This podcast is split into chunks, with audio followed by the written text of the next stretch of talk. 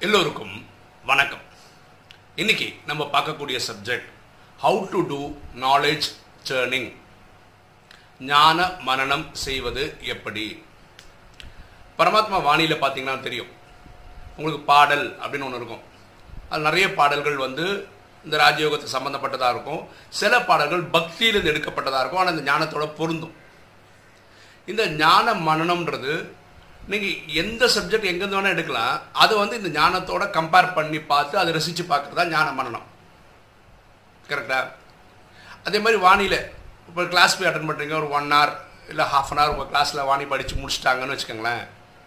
அன்றைக்கி ஃபுல்லாக அன்றைக்கி வானிலை என்னென்னலாம் சொல்லியிருப்பாங்க? டைட்டில் என்ன சொன்னாங்க? கேள்வி பதில் என்ன சொன்னாங்க? வரதானத்தில் என்ன சொன்னாங்க? தாரணை என்ன சொன்னாங்க? ஸ்லோகன் என்ன சொன்னாங்கன்னு ரிவைஸ் பண்ணி பார்க்குறது ஞான மனனம் அப்போது நிறைய விஷயங்கள்லேருந்து இப்போ ஃபார் எக்ஸாம்பிள் புதிய ஒரு ஒருத்தர்கிட்ட பேசுகிறீங்கன்னு வச்சுக்கோங்க ரொம்ப சுவாரஸ்யமாக நீங்கள் ப்ரெசென்ட் பண்ணணுன்னா எக்ஸாம்பிள்ஸ் நீங்கள் வெளியிலேருந்து நிறைய இடத்துலேருந்து கோட் பண்ணணும்.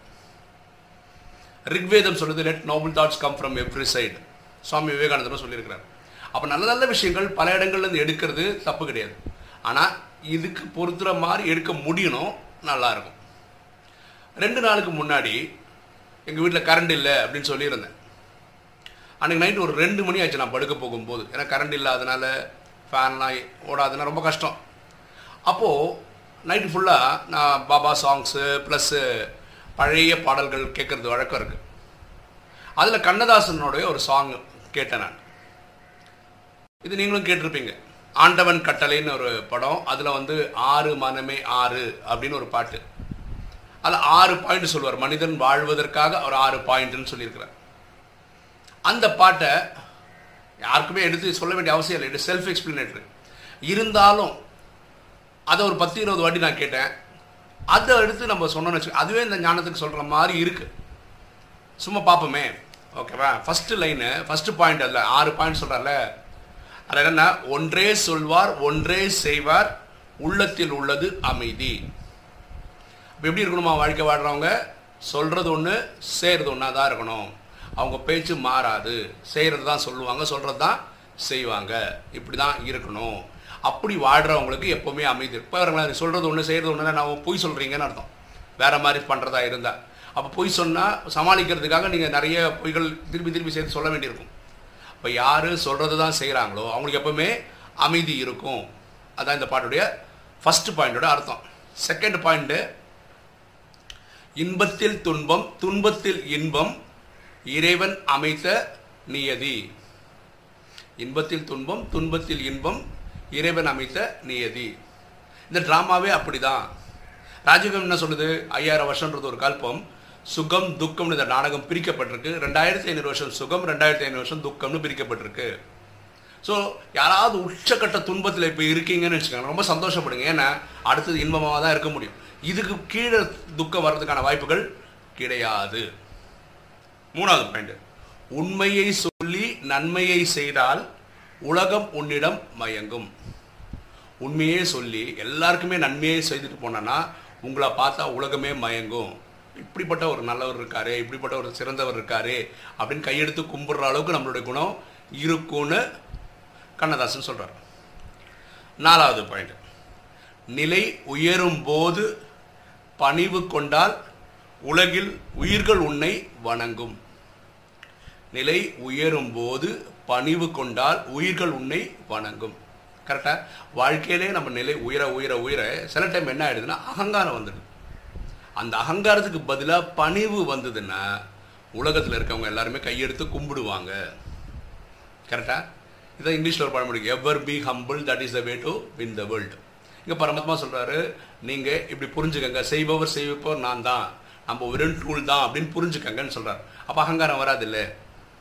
எல்லாம் நான் பண்ணலை எல்லாம் பண்ணுறது அவர். நான் வந்து வெறும் கருவியாக இருக்கேன். அதுதான் இந்த ராஜயோகம் சொல்லிக் கொடுக்கக்கூடிய விஷயம். அஞ்சாவது பாயிண்ட் பாருங்களேன். எவ்வளோ பியூட்டிஃபுல்லாக சொல்ல வர ஆசை கோபம் களவு கொள்பவன் பேச தெரிந்த மிருகம்ன்ற ஆசை கோபம் களவு கொள்பவன் பேச தெரிந்த மிருகம். ராஜயோகம் என்ன சொல்லுது?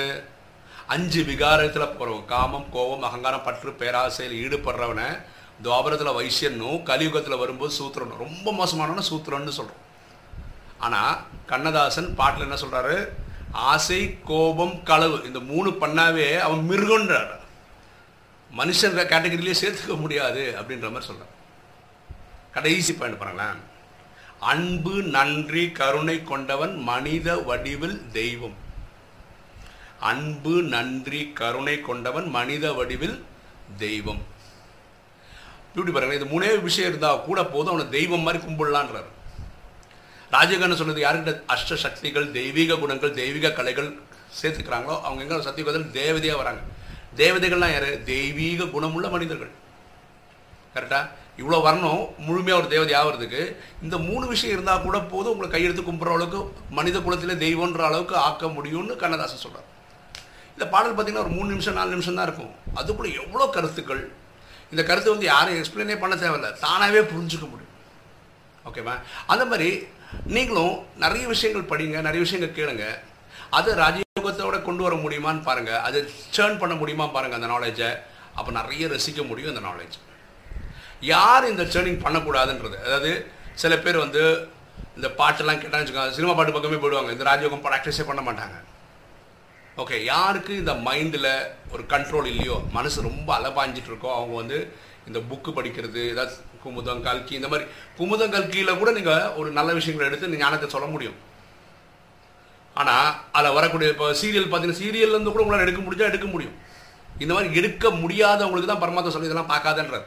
நியூஸ் பேப்பர் படிக்காத டிவி பார்க்காத இப்படி சொல்கிறதோட காரணம் என்னென்னா அந்த பக்கம் போயிடுறாங்க. யாருக்கு எதை பார்த்தாலும் அதுலேருந்து நல்ல விஷயம் எடுக்க முடியுமோ அதை ஞானத்தோட கொண்டு வர முடியுமோ அவங்க எல்லாமே எக்ஸ்பெரிமெண்ட் பண்ணலாம். தப்பே கிடையாது. பாருங்களேன் ஒரு கிரிக்கெட் மேட்ச் பார்க்குறீங்க. அப்போ என்ன ஆகிடும் நீங்கள் இந்தியாவுக்கு சப்போர்ட் பண்ணுறீங்கன்னு வச்சுக்கோங்களேன். அப்போ அது உடல் ரீதியாகிடுது தேக சம்மந்தப்பட்டதாகிடுது நான் இந்த பூமியில் பிறந்தேன் அதுவும் இந்தியாவில் பிறந்தா தான் இந்தியன் சிவிலியம் சப்போர்ட் பண்ணேன் ஆக்சுவலாக ஆத்மா நாலேஜ் ஆகும்போது என்ன புரிஞ்சுக்கணும்? எல்லா ஆத்மாப்படி சகோதர சகோதரர்கள் தான். அப்படி இருக்கும்போது நான் ஒரு கண்ட்ரி பேஸ்டு வர முடியாது.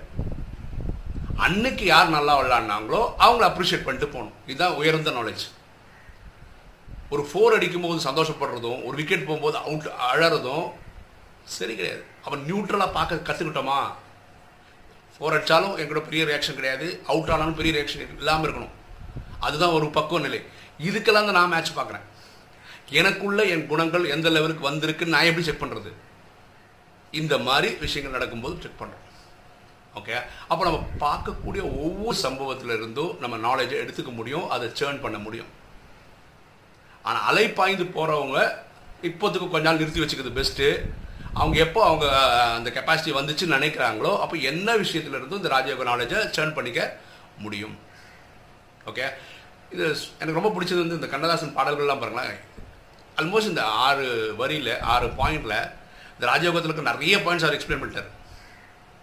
ரொம்ப சிம்பிளாகவும் எக்ஸ்பிளைன் பண்ணிட்டார். அப்போ நீங்கள் வேறு யாருக்காவது போய் எக்ஸ்பிளைன் பண்ணும்போது அவங்களுக்கு இந்த மாதிரி சின்ன சின்ன இந்த பாருங்கள் இந்த பாட்டில் கூட இப்படி சொல்லியிருக்காங்க அப்படின்னு நீங்கள் சொல்லலாம். எவ்வளோ அழகாக சொல்லியிருக்கா. அதுதான் ராஜயோகத்தின்னு சொல்லி தரோம். இதில் ராஜயோகத்தில் ஒன்றும் ரொம்ப காம்ப்ளிகேட்டட் சயின்ஸ் எல்லாம் ஒன்றும் கிடையாது. ரொம்ப சிம்பிளாக தான் சொல்லிட்டு தன்னை ஆத்மானு புரிஞ்சுக்க தந்தையாக சிவனை நினைவு பண்ண இவ்வளோதாங்க ராஜயோகம். இது மேலே அதில் ஒன்றுமே சொல்கிறதுக்கு இல்லைங்க. இந்த மாதிரி எடுத்து சொல்ல முடியும். ஓகே ஒரு பிரதர் இப்படி ஒரு கமெண்ட் போட்டிருந்தார். நீங்கள் வீடியோ போடுறீங்க டெய்லி நாங்கள் கேட்குறோம் சந்தோஷமாக இருக்குது எங்களுக்கும் ஏதாவது ஒரு டாஸ்க்கு கொடுக்க முடியுமா? அதனால் நாங்களும் ஏதாவது ஹோம்ஒர்க் பண்ணுவோம்ல அப்படின்னு கேட்டிருந்தேன். இது டெய்லி என்னால் ஹோம்ஒர்க்கெல்லாம் கொடுக்க முடியாது.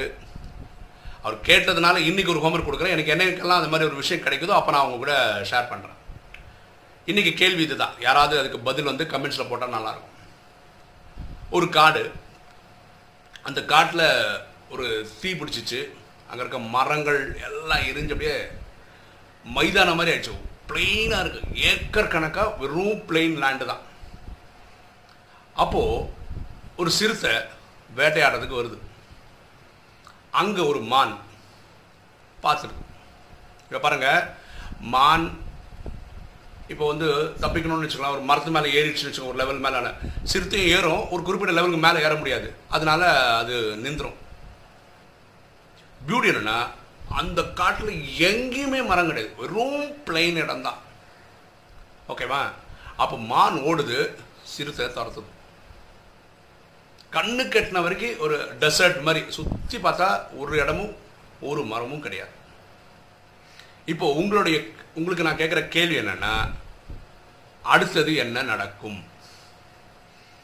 நீங்கள் யூடியூப்பில் கமெண்ட் பண்ணணும் புரியுதா? ஒரு காடு தான் அந்த காட்டில் ஒரு மரம் கிடையாது. ஒரு காட்டு தீ வந்து எல்லாம் எரிஞ்சு போச்சு. அப்போது வேட்டையாட வர சிறுத்தை ஒரு மானை திறத்துது. உங்களுக்கு தெரியும் இதோட இறை அதுதான். என்ன ஆகும்? நீங்கள் என்ன ஃபீல் பண்ணுறீங்க அதுக்கு பதிலை நீங்கள் கமெண்ட்ஸில் போட்டால் நல்லாயிருக்கும் இதோடைய ஆன்சரை வந்து நாளைக்கு வீடியோ போடும்போது கடைசியில் நான் சொல்கிறேன் ஓகே இன்னைக்கு வீடியோ உங்களுக்கு பிடிச்சிருக்குன்னு நினைக்கிறேன். பிடிச்சிருக்கேன் லைக் பண்ணுங்கள் சப்ஸ்கிரைப் பண்ணுங்கள் ஃப்ரெண்ட்ஸுக்கு சொல்லுங்கள் ஷேர் பண்ணுங்கள் கமெண்ட்ஸ் போடுங்க. தேங்க்யூ